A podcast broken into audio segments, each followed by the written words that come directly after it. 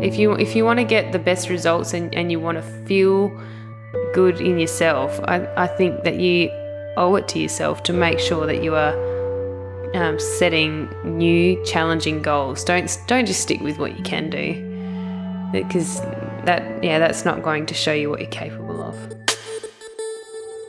Hello, and welcome to today's episode of the iKuku podcast, where we chat with Danae Marie from Happy When Fit, and we dive into talking about how we can achieve really high levels of fitness and health in a way that is actually sustainable.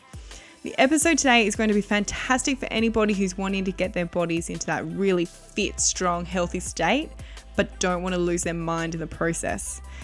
Danae has a background in bodybuilding, having won multiple competitions, including the ANB Australian Overall Fitness Award, which saw her to later on proceed to compete in Canada. So today's talk, we dive into a bit a bit a bit about Danae's background in bodybuilding and how she took what she learned there to improve the process for others. Some of the topics that we do cover include what it was like competing in Canada, how Danae got started in bodybuilding, and some of the negative impacts that actually came from that bodybuilding realm, as well as the benefits that she took away from competing. We'll talk about some actionable steps that you can put into place to achieve a really optimal level of fitness and how you can sort of create and mold your own sustainable lifestyle. And then we'll also sort of go into some nutrition tips and how you can challenge yourself with both um, exercise and um, nutritional challenges, um, and how you can stay interested and motivated in exercise. Alrighty, let's get started.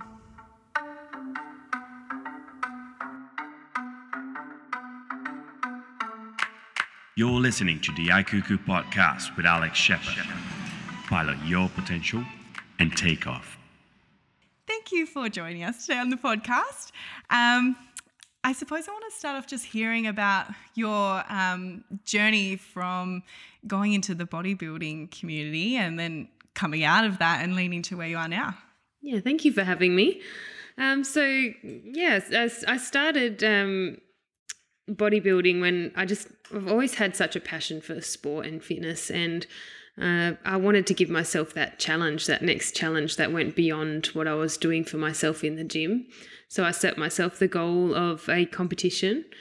Um, and yeah, I did quite well in my first few competitions and realized, hey, I could, I could, uh, you know, achieve something with this. So um, within that first year of competing, that um, I, I, did. I did four competitions and ended up at the nationals, and won that Australian title before going to Canada. And I suppose after that, I just had that big moment where I realised that um, whilst I learnt so much from competing, that I didn't feel fulfilled from it anymore.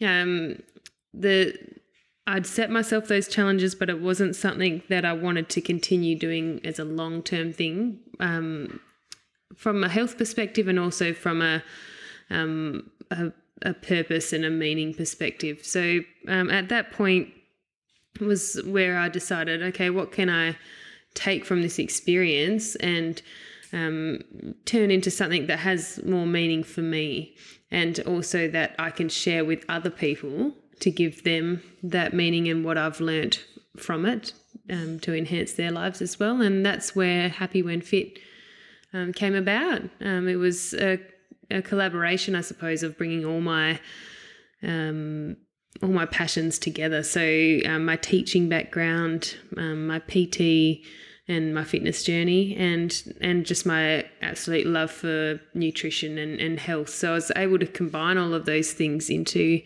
um, what is now programs for enhancing youth health. Fantastic. And so after winning the Australian title, you then went to Canada, is that right? Yes. And how did you feel when you were in Canada?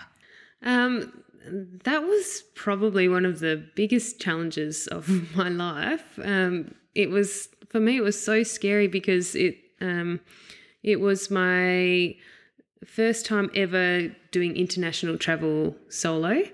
Um, so I didn't even have um, any teammates or whatever that I was going with. I literally jumped on a plane and went all the way to Canada on my own. So you did that. You competed on your own. You didn't have any people like supporting you or having your team kind of around you? So there were people that were from Australia and, and some people that I knew once I got there, um, but um, nobody that I was uh, like I didn't have a roommate or anything that I was staying with from that team. Like so, um, uh, the girl that I stayed with was a girl from Sydney I'd never met, but I mean I made a friendship out of that. But um, yeah, just a, a quite a daunting experience. And that final part, like it, you've pushed yourself so hard already to get yourself conditioned physically for it, but then the mental challenge I think was even more so, just to take yourself there and to prepare yourself um, to go onto an international stage, but without the support of like your friends and your family there to watch and cheer you on.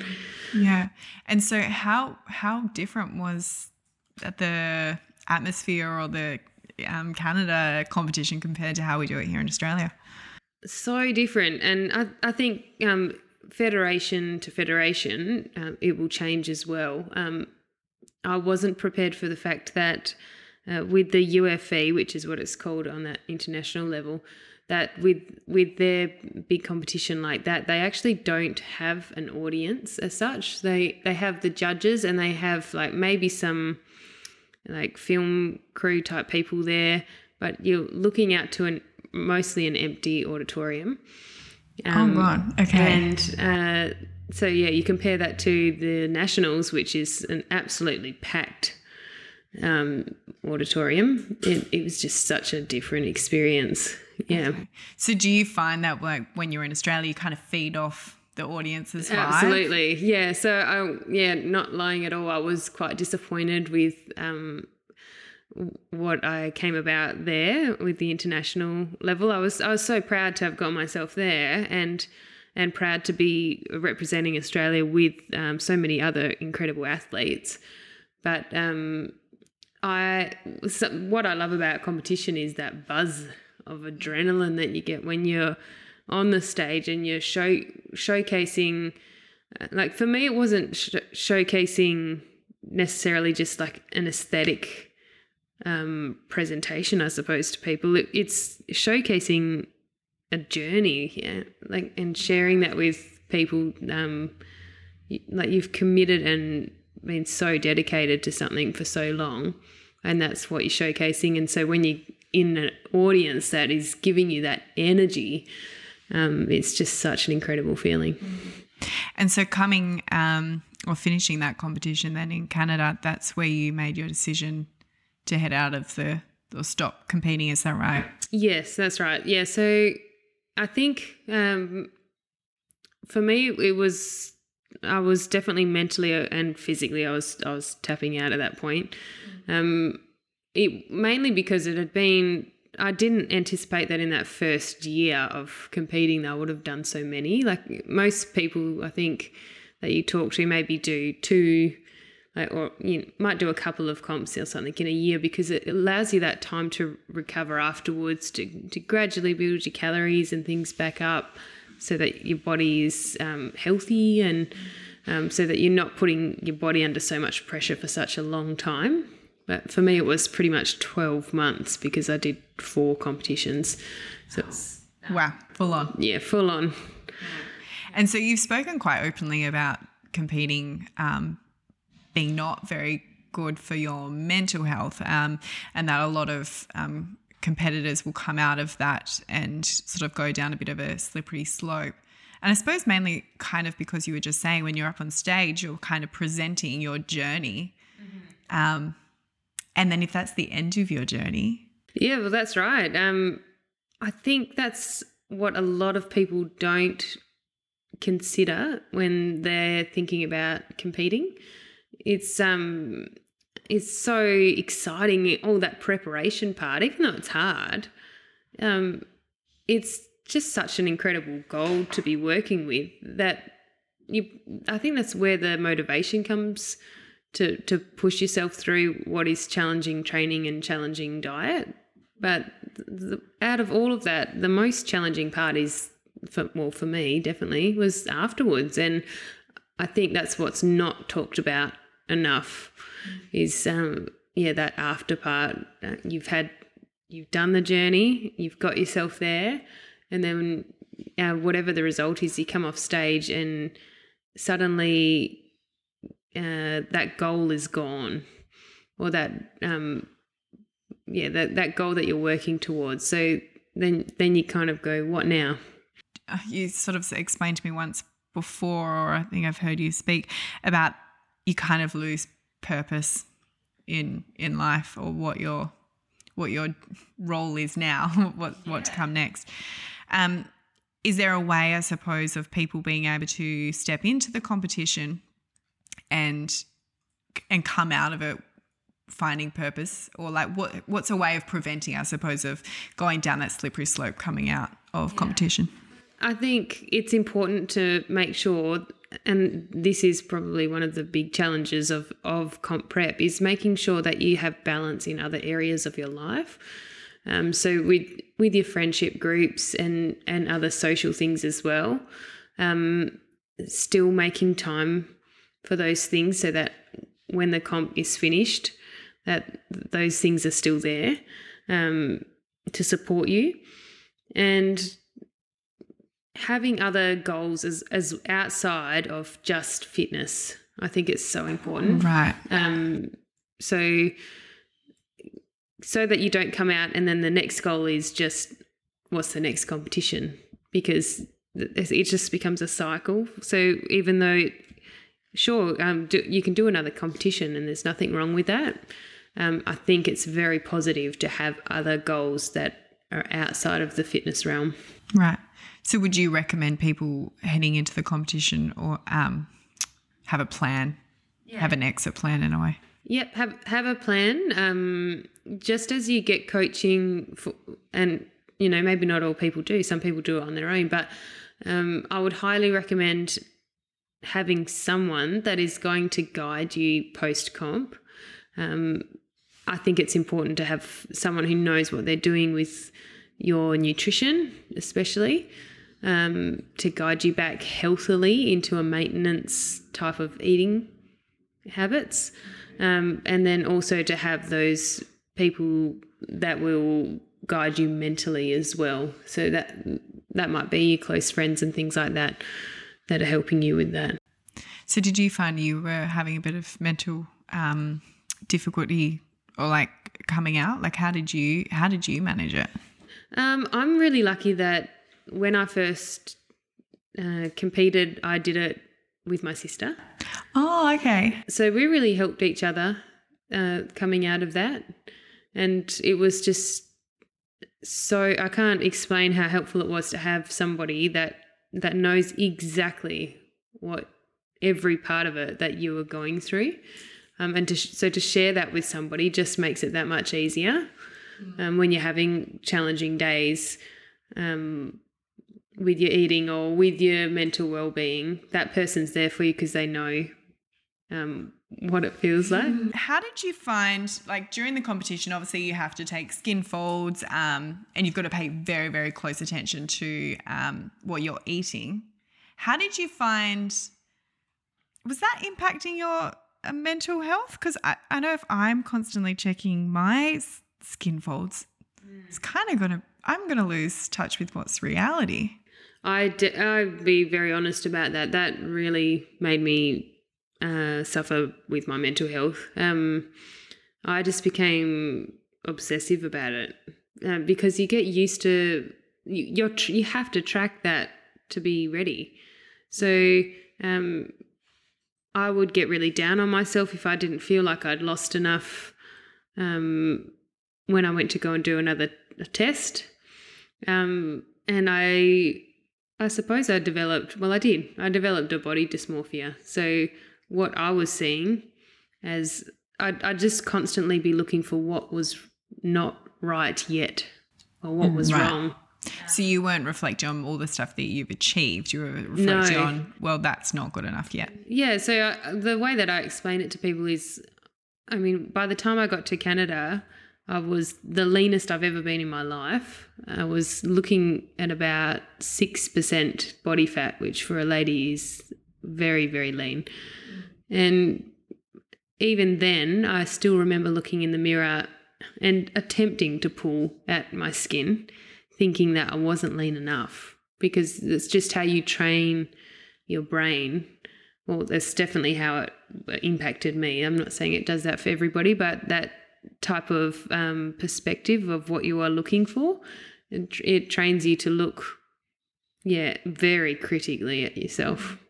So, if there was someone listening who might be in that exact um, state, and maybe even someone who's not necessarily competed, because I know a lot of um, people out there, we have these dysmorphias. And actually, I think a lot of, like the majority of people, will look at ourselves and go, see all the, the negatives. Um, how did you train yourself out of that? How did you rewire your, like, what steps did you do to rewire your mind to go, actually, this isn't right? What I'm, what I'm judging or this harshness that I'm putting on myself, how did you stop thinking that way? Uh, that it did. It took me quite a long time. Um, I would say post competition, it took me a good two years to start feeling good in myself again. And I think the way that I had to work at that was to surround myself with people who were seeing it uh, from a more real perspective. Okay. Um, so my, definitely my family helped with that, and I had some really close girlfriends that helped me with that too. Um, with yeah, I suppose a lot of the attitudes. So um, I a couple of the things post comp that I struggled with, as well as um, my body image and body dysmorphia, was um, my relationship with food. Um, it, I almost developed a bit of a fear around it. Um, of how to eat, or like not yeah, wanting to eat. Of I I got so used to uh, controlling what I was eating, so weighing my food and macro tracking, that to not do that, I I just felt like I'd lost control, and so to just go out to a restaurant and order a meal and enjoy it, I felt like I'd lost that um, because I I didn't know um, how much fat was in that or how many carbohydrates or how much protein, and so I'd I'd feel like I was going to um, put on weight because I wasn't able to control it. So it took me quite a while to break the habit of even just tracking my food daily to know exactly how many calories I was eating. Um, and I did that with the help of friends and family for sure. So did you tell yourself any kind of mantras or anything that you would say in your like when you were about to eat and you're thinking, oh, I don't, I don't know if I should eat this. I'm freaking out. I'm freaking out. But you know that it's okay. How did you did you say something or I I didn't so much say something. I I think again like I do I even remember one time at a cafe and it's so like I look at it now, I think, oh, that's so silly. But that's just where my head was. Like ordering a breakfast and it had avocado, and it was probably half an avocado, but like in comp prep, half an avocado would have I wouldn't have been able to even fit that into my fat macros for the day. So. Um, I remember messaging my sister and I was like, I'm freaking out over breakfast. This is so stupid. Like, and, and like just that talk with having somebody there and and them reassuring you like no no like look at it from this perspective. You're eating a really healthy breakfast. Like and so that's how I started to change my perspective was rather than look at food as how much is it worth I started going what nutrients is this food giving me? Mm. and so I knew that I was still eating healthily and so that was how I started to train myself out of those habits and um, allowed myself to start feeling comfortable without needing to control my macro tracking and things like that too. If someone is looking at going in to competition, or in your opinion, is it possible to do bodybuilding or these forms of competing or high elite levels in a sustainable way, in a healthy, sustainable way? In my honest opinion, I think there are ways that you can do it in a healthier way and a more sustainable way. But my honest opinion is that I don't believe that it is a healthy, maintainable thing to do. So, um, if you were to be thinking about competing, I would be thinking about really hard about your why and what is driving you to do that. Um, and it, and if it is to just give yourself that that challenge, then by all means, like like I said, I learnt so much about myself from that journey, and I don't regret it at all.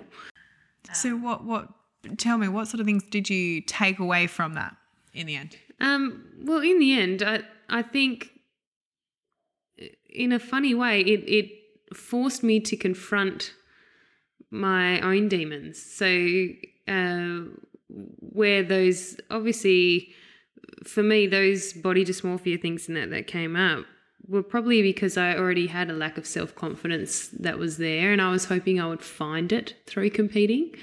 Right. So that was the reason why you were heading in. Do you think into competing? Um, I suppose um, I've talked about this before a bit on um, social media, which is that I didn't have a healthy relationship with my body because I've always had such an athletic shape. And in high school and primary school, I was surrounded by small, petite girls, and that was definitely at, at that stage. It was more popular, or I'll say popular, and more accepted, especially through media, which at that time was just magazines. But um, to be slim and um, petite as a woman, but athletic um, figures have only really just started becoming a thing now. Like um, to focus on strength and strength and um, like st- strong is beautiful and and having um, you know good muscle tone and that it, it's still attractive as a woman and you can still maintain that femininity about yourself. Um, but because I struggled with that so much um, in my schooling years, um, yeah, I, I just I think that's what I was attracted to with competing is I was like, wow, there's this whole industry that's saying that athletic is accepted and beautiful and hey i'm athletic like i can i can do this i can do this like i can, I can be good at this and um, be recognized for something that i've always actually hated about myself. So so that yeah so the, what you've taken away from that is it's really forced you to one look at what what what you are and then really analyze and get yourself again out of that. That's it. So um, and do you know what? Competing really did in in the sense that I like I just said, um, I was just amazed at this industry that promotes athleticism. Um, it did really make me find within myself a huge acceptance of having an athletic body. Like I, I like having an athletic body now. Um, and I can confidently say that I, I wouldn't change that. I'm glad that I have an athletic body. Um, so competing definitely helped me in that way, and and then it's also helped me to look at other ways that I can grow self love, I suppose, that look beyond aesthetics. Right. Yeah. Oh, that's awesome. Such a good thing to take away from that, and I think you must come away knowing that you can achieve pretty much whatever you really want to set your mind to because of such a challenge you went through it's just shown you've got dedication and you've shown courage and commitment.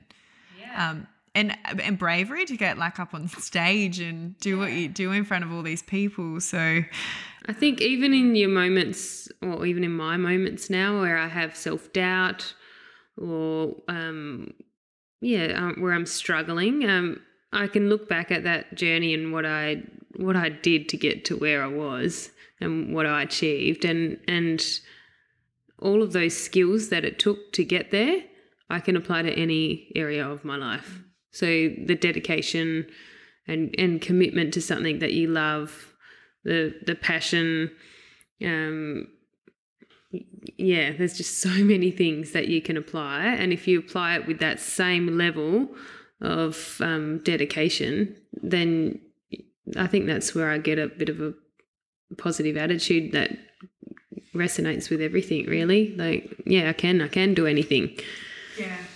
So now um, when you come to eating um, and preparing your your your food um, how do you do it? How do you approach food now um i i feel so much better about food um because you're still incredibly fit looking. Like you look amazing. So i think from an outside person you're like you must still be quite um particular about your foods or you just I would say I I would say yes I am um I am particular but for a whole in a whole different way to how I was then. So then I was when I was competing, I was particular um, for food values and how much um, was calories was in each of those foods.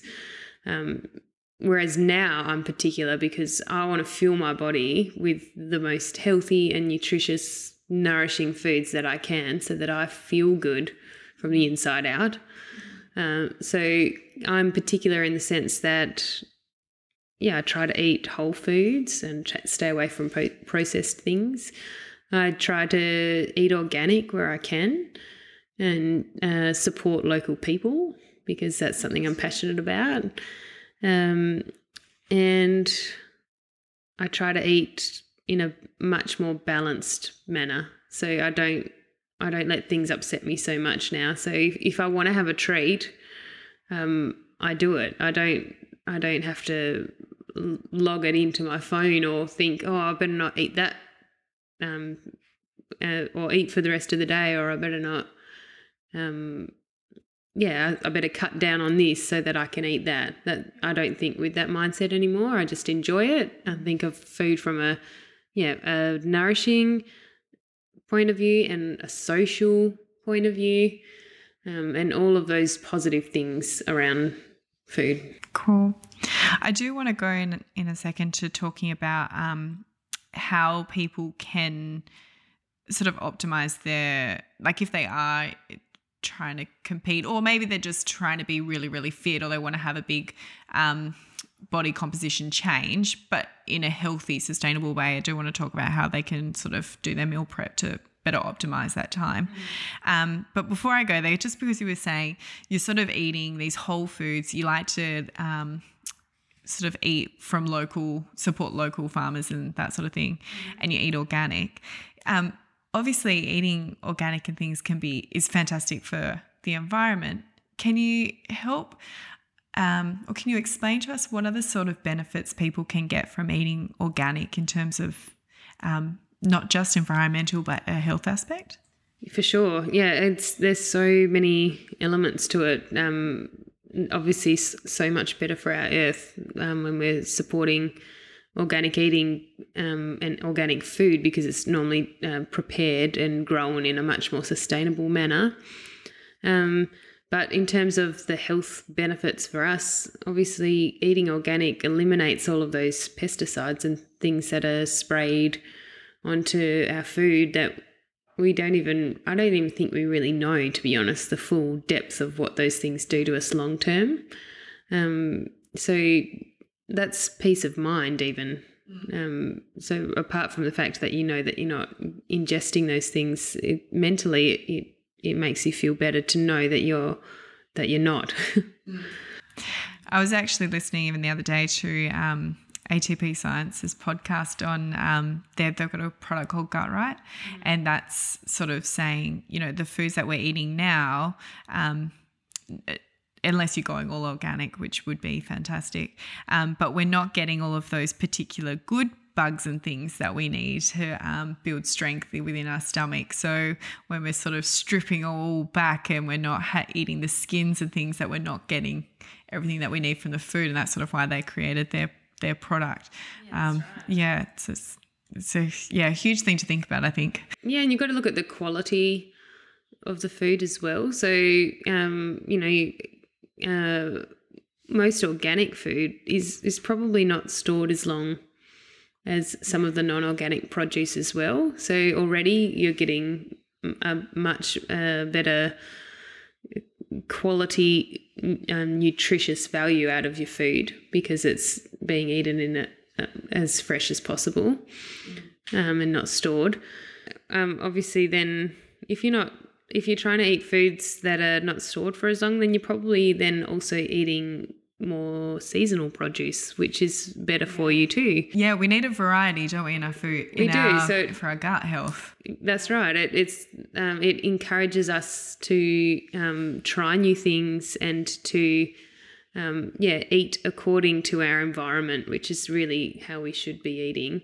Um, we're creatures of habit, so you know it's so much easier to just keep grabbing those same um, produces that you would just eating your chicken, broccoli, and cauliflower every yeah, night. that's, as well. that's right. It's, it's so easy to do to fall into that habit because to try new things feels hard at the start, and it, sometimes it's more time consuming.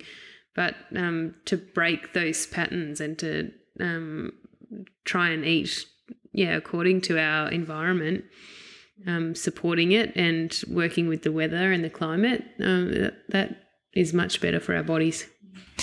So, if um, someone's wanting to um, get really, really fit and healthy, um, I mean, just being fit and healthy is is good enough. Um, but some of us, you know, really want to not go to the un not not go to the unhealthy version, but really want to push themselves and prove, you know, they can really be optimal levels. Um, what are some tools or techniques they can use to to make sure that they're still getting variety in their food, um, but they're not having to put in so much time into um, measuring all of the calculating all the macros and you know doing massive shopping lists and um, meal prep like is there any techniques they can use to sort of optimize that meal prep time or? The first thing I kind of think of is if if you're wanting to gain an under, a proper understanding, um, so that you can get that balance in there, then it is going to take a little bit of time, and that you and that maybe to start with, you are going to have to use things like uh, tracking and and weighing your food just to gain that educational understanding of food values.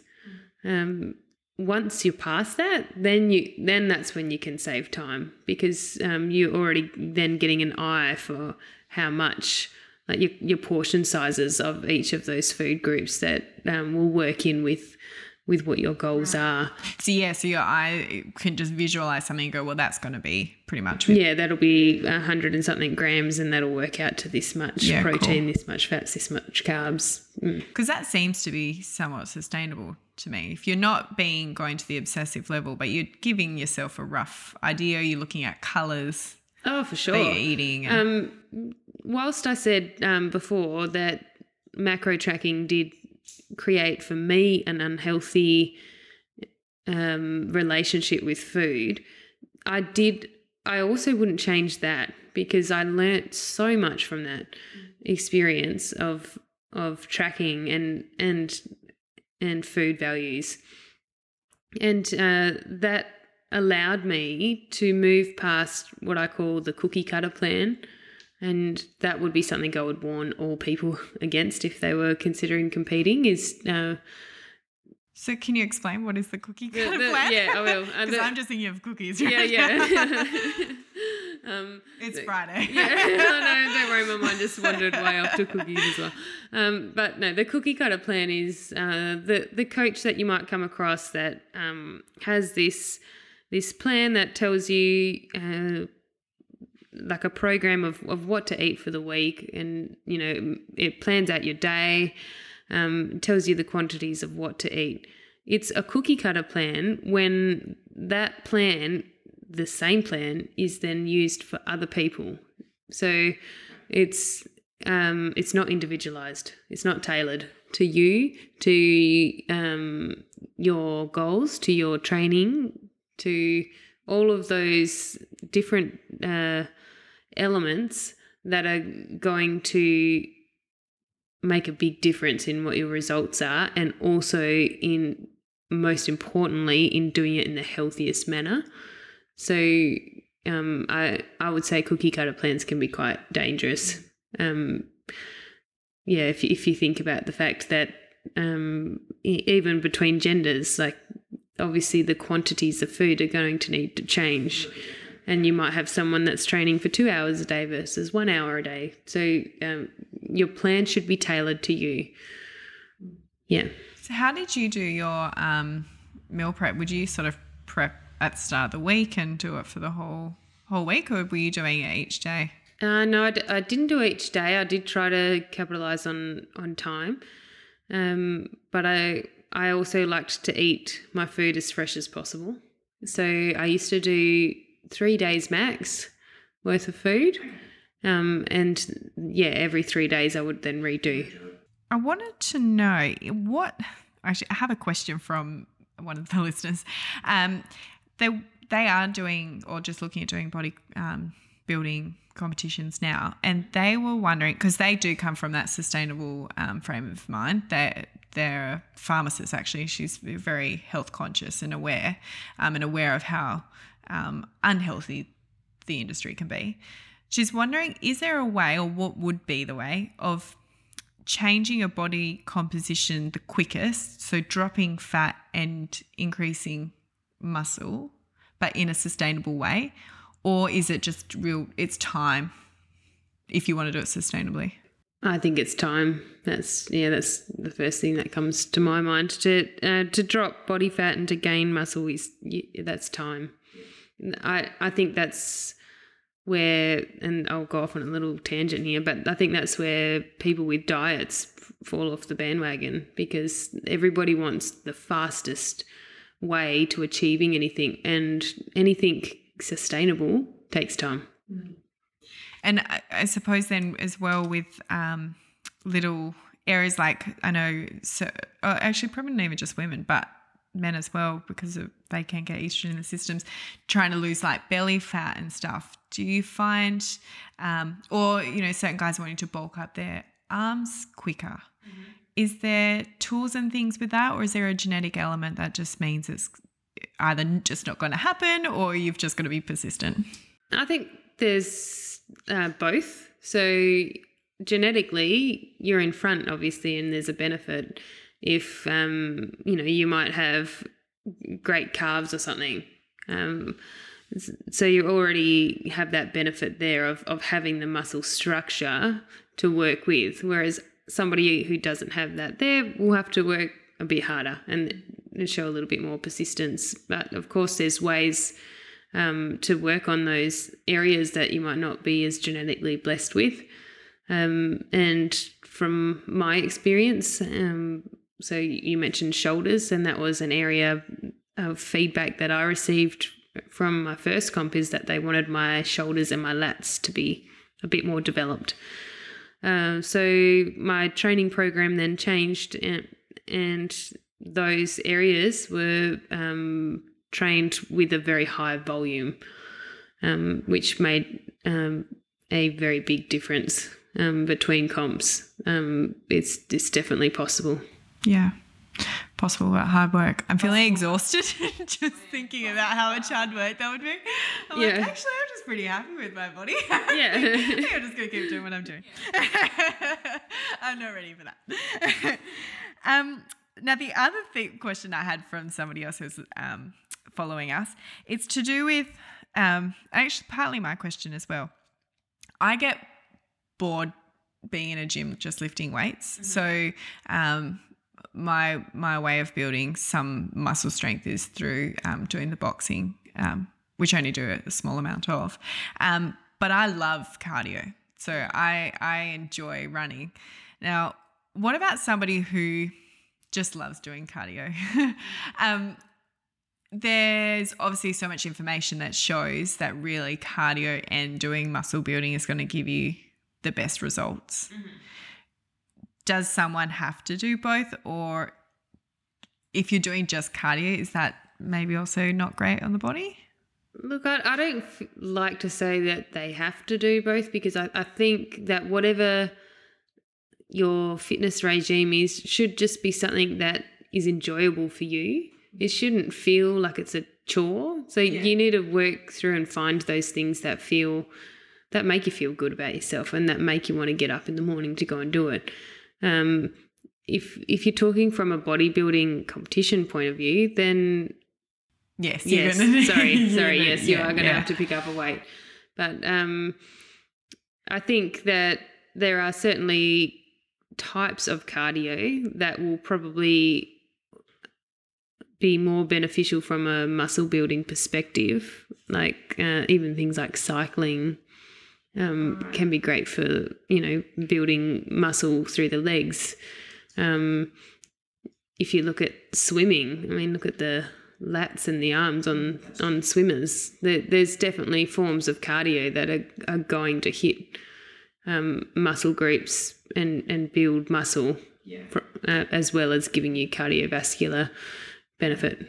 So I suppose if you like if you're if you're a run running lover, maybe you have to just try and you know find some muscle, some activity that you like where you can still strengthen muscle. Yeah, well, if you were wanting to do a running program that is is going to give you uh, some muscular benefit as well, that because you, in terms of not just dropping down and becoming really lean, um, then you look at the types of running that you're doing, and you would alternate that in your training. So, I mean, look at um, Olympic sprinters. Look at the glutes and the legs on them and the well everything that they are muscle powerhouse because they're using those fast twitch fibers so within your program you would then uh, change that to maybe include some sprint like a, a day that that has sprints in there or some hill runs um, those things that are going to build muscle mass with the and work with your fast twitch fibers Right.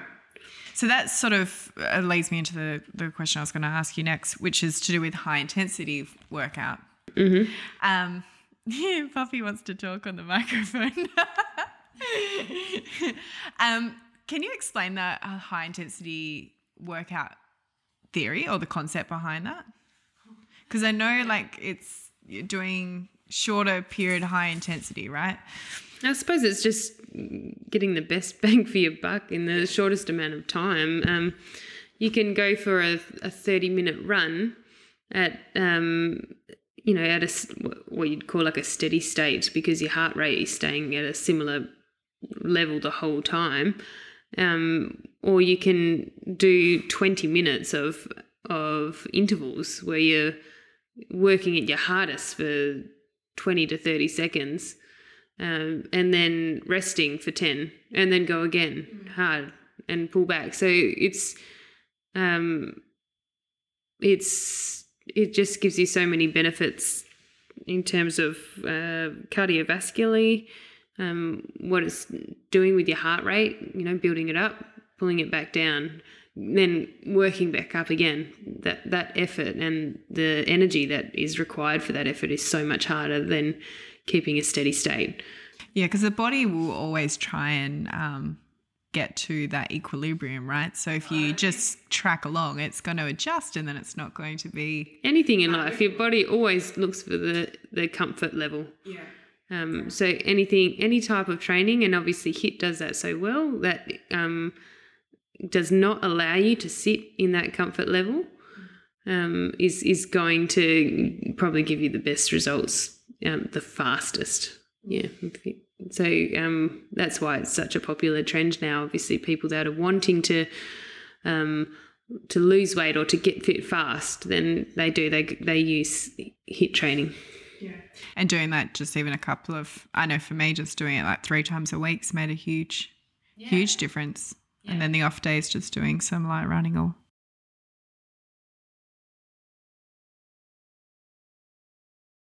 um, weightlifting and things that challenge me in that way. I love cardio and the way that it makes me feel, and it gives me such a clear head. So um, I love that, especially now when I'm working with my own business, that I can go into the gym for 20 minutes and know that I'm going to walk out feeling spent, but in a really good way. It's I feel like I've put everything in, but at, at the same time, I feel so energized for the day. Um, to start like that. Well, like how how do you do it, and then how would you recommend other people try and find their version of it um, to be motivated to stick with doing exercise or stick with their their fitness journey? Because I, I know a lot of people's goal is they you know they want to get to um, looking this particular way, and they know where their journey is. They know that realistically, it's going to take even a few years to get to to that spot how how do they stay motivated and on track I think there's a few things to consider. Um, having uh, setting goals is is a really big one, and it sounds obvious, but a lot of people set goals, but then they don't go back and modify them or reevaluate. Um, so that can make you lose motivation pretty quickly. So regularly modifying what your goals are and checking in with yourself. So when I'm telling a client that, I say every every four to six weeks is obviously when you want to be looking at your program changing up. Um, so that should be when your goals are obviously being reset too, because your strength should be improving and you should be hitting those targets. Um, so then the next point to that is is to make yourself accountable to those things. How are you how are you tracking what those goals are? Who are you checking in with? Um, and um, yeah, what's what's motivating you to do that? What what's your why? Um, having it it does help to have those people to check in with too, like talking to your friends and your family about what those goals are because um, they're interested. So they they're going to ask you about it and they're going to see how you're going. Um, having a training buddy always helps. Someone to um, you know, for some people, it's it's just getting started. It's it's the hardest part of anything.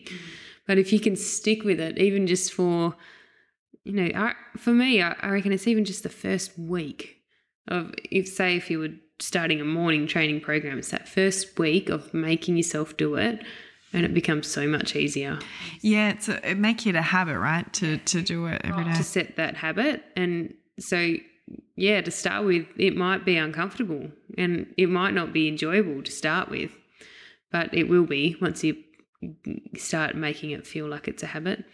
But yeah, so definitely um, goals are the big one, I think. Checking in with those, modifying them, and making sure that you are challenged and not bored. So regularly change it up, whether that's um, trying new things, changing your program, um, changing the environment that you do it in, um, changing your music playlist. You know, there's there's so many different things that you can do to spice it up. So every four to six weeks, make a keep it challenging, keep it interesting. If you if you want to get the best results and, and you want to feel good in yourself, I, I think that you owe it to yourself to make sure that you are um, setting new challenging goals. Don't don't just stick with what you can do, because that yeah that's not going to show you what you're capable of. Oh, that's a good point. That's made me think. it's like, oh yeah, you can get you get in the comfort zone. You're like, that's what I could do. Yep. Yeah. Oh, it's so Challenge easy. And and that's where even since competing for myself, I've my training has changed completely. It is nothing like what I used to do. What are you doing now? So now I do a lot of movement training, um, which is um, following the method of Ido Portal. Um, and he's so he's a yeah movement specialist, I suppose. It, it's it's such a broad word, so it is a bit hard to describe. But there's so many elements to it. But it involves, um, you know, there's strength work, there's mobility work, there's um, fine motor work. Um, there's you know patterns that um, challenge you mentally as well. What's it called again? Sorry.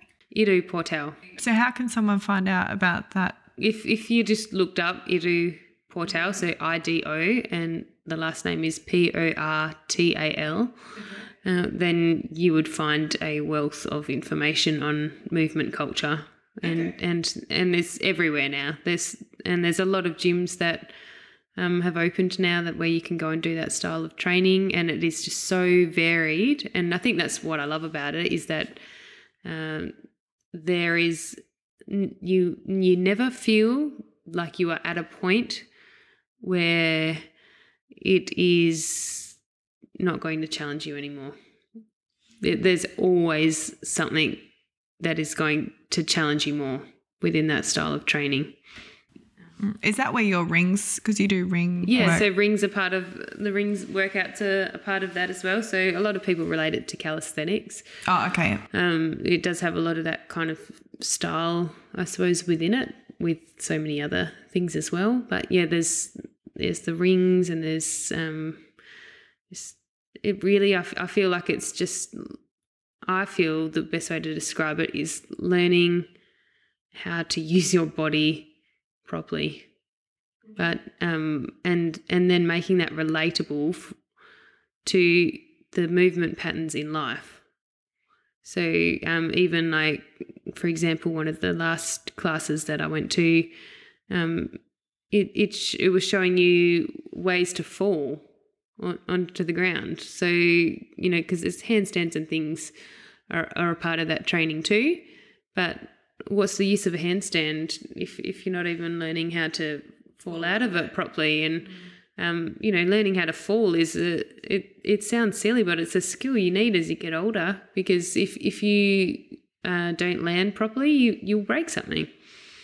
Um, so learning, yeah, how to use your body in the most efficient way possible, and to prevent injuries, and to be able to keep moving for as long as possible, and which is absolutely one of my goals. I I want to be fit and healthy and moving when I'm on my deathbed. You're like, until I'm 100, I'm going to keep moving. Yeah. I don't care if it's slow, but I, I still want to be moving. oh, that is fantastic. And so now you are running your own business that you've created, um, as you said before, Happy When Fit. Um, can you explain to us uh, the concept behind that? Um, and just a little bit about it because I think it's actually, even though it's designed at the moment for children, oh, for teenagers, for the youth, I think what you're doing is like vital for everybody to be following. Yeah, it's such a massive project, um, and at the moment it is focused around youth health, but um, the the long term vision is is much broader than that. Um, so, Happy When Fit is encompassing the three pillars of health so mental health, nutrition, and fitness, and trying to create a sustainable model of of health and what that looks like for people within their communities, um, and then also how our communities can then support people to be living their healthiest and happiest lives, um, utilizing each other and creating what I feel is is lacking now in a lot of places, which is that sense of community. Um, and you know even things like tradership th- those old I, I call them old world values but um, yeah we've lost yeah out of touch with that aren't we now? I think uh, social media has a lot to answer answer for. We're so connected online but it's so made us so disconnected from each other. And those really important and uh, things that i think just create so much meaning in our life which is our relationships and face to face contact and um, yeah, being there for the people in our community. Um, so the yeah the programs are uh, designed for within Australian schools um, to align with the health Australian health curriculum or ACARA, um, because I feel like schools is where it needs to start because they are our future generation that's going into society. Um, we need to equip them with the life skills um, to be able to live a healthy life and to and to know what what that looks like um, within different settings. So school, home, and community working together um, to create that holistic model of health where it's integrated and and has meaning and purpose for them. Um, and it feels achievable. That's fantastic. So if anyone's wanting to follow you or get in touch with you um, particularly with your your program or your business what's where where can they find you? So I am on social media as Happy When Fit. So H A P P Y W H E N F I T, all one word, at Happy When Fit um, on Instagram and also on Facebook. Um, my private account on Instagram, you'll also be able to find um, information on Happy When Fit through there as well, and that's at Danae Marie. Um, yeah, so that's my private Instagram account. So both of those ones have information on Happy When Fit and my health journey. Awesome. We'll put links to all of that in the show notes as well so people can find you. Now, the last question, which is a it's a big one, it's a tricky one. Um, if there's one thing people are going to implement into their life to better optimize their health in a sustainable way, how can we better optimize our health? Whew. It's broad, but I think you've got three pillars. So we do, we do. All right. So I'm going to be cheeky and I'm going to kind of give three answers because I am going to model it off of what my business is and how that came about. So, the three pillars of health, I think if you want a sustainable, healthy lifestyle, then you have to make sure that you are looking at all three areas of the of the health spectrum. So you have to be looking at your mental health, your fitness and physical health, as well as your nutrition. All of those things have to work in together. You can't just be working with two um, for it to be a sustainable model. So doing things for your mental health, like um, relationships, I think are probably really one of the biggest things that help our mental health. So, looking at your friendship groups, looking at the social things that you're putting yourself um, out there. Um, so, sporting groups or um, hobby things that you go to be a part of. So you get you've got that sense of community and support there. Um, getting to know the people in your local community and making an effort there. I think that's really important. So that's part of the mental health and um, fitness. Like I mentioned earlier, finding what works for you. Um, don't read the magazines and look at this person looks like this, and so I have to do that. Find what you enjoy. If, if you want fitness to be sustainable, you have to find what works for you, and that's going to be different to every every person and their lifestyle. Eating as close to whole foods and from the earth as possible would be my recommendation. Um, and again, finding what works for you. So don't take somebody else's plan um, because they look like this or um, or they've had these results. Um, don't look at all the fad diets and things that are coming out. Like nutrition is not about a diet. It's not a fad. It's not eight weeks of this and then binge out at the end. It's it's how can I maintain and, and be healthy for life and yeah support and nourish your body. So um, whatever feels best for you, like become accustomed to what that is and what that means for you. Like it's a intuitive. It should be an intuitive feeling of, of what feels what what foods that you eat feel good for you. And so I think to explore that, um, you do you have to commit a little bit to that. Um, with trying different things and maybe even doing something to start with, like keeping a food journal and logging down how did I feel after I ate this, or um, you know, you don't have to write pages every day about what you eat, but um, you, you certainly can um, keep track of all of the the ways that you feel around those foods. Um, Actually, that is a fantastic point because I think from for a long time when it when it came to writing about food, you were writing down just the things that you ate, but no connection to how those things those foods made you feel. Mm. And in fact, that might be one of the first times I've actually heard people vocalize that.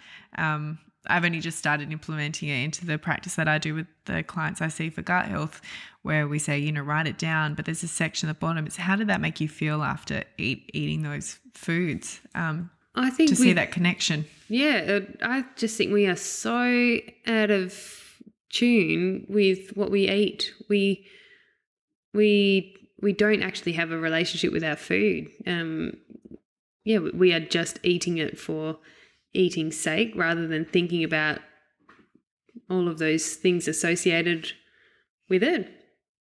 Um, so, yeah, to, to develop or to regain that intuitive power that we all have, you do have to start thinking about how you are feeling as you're eating it, after you're eating it, um, and and looking at at yourself as a whole. And I mean, your food is and the food that you eat, the quality water that you drink, those things are what make us really, yeah. You know, essentially. Like without those things, we don't function properly. So um, it's it's a, a time thing that I think is worth making the effort for.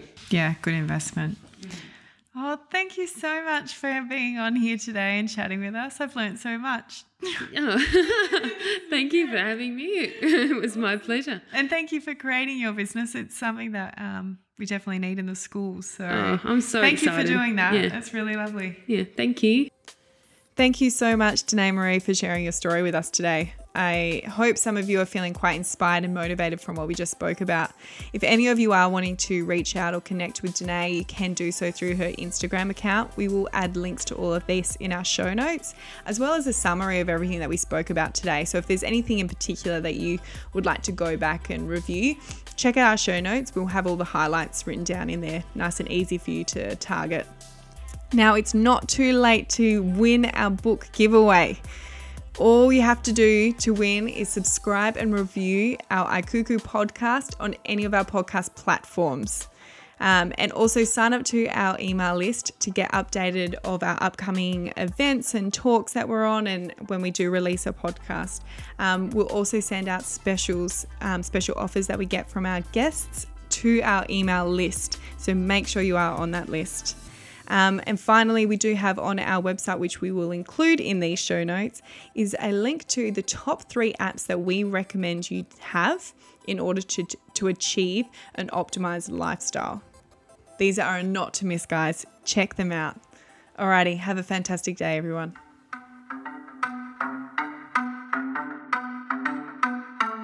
Thanks for listening to the iCuckoo podcast at iCuckoo.com.au.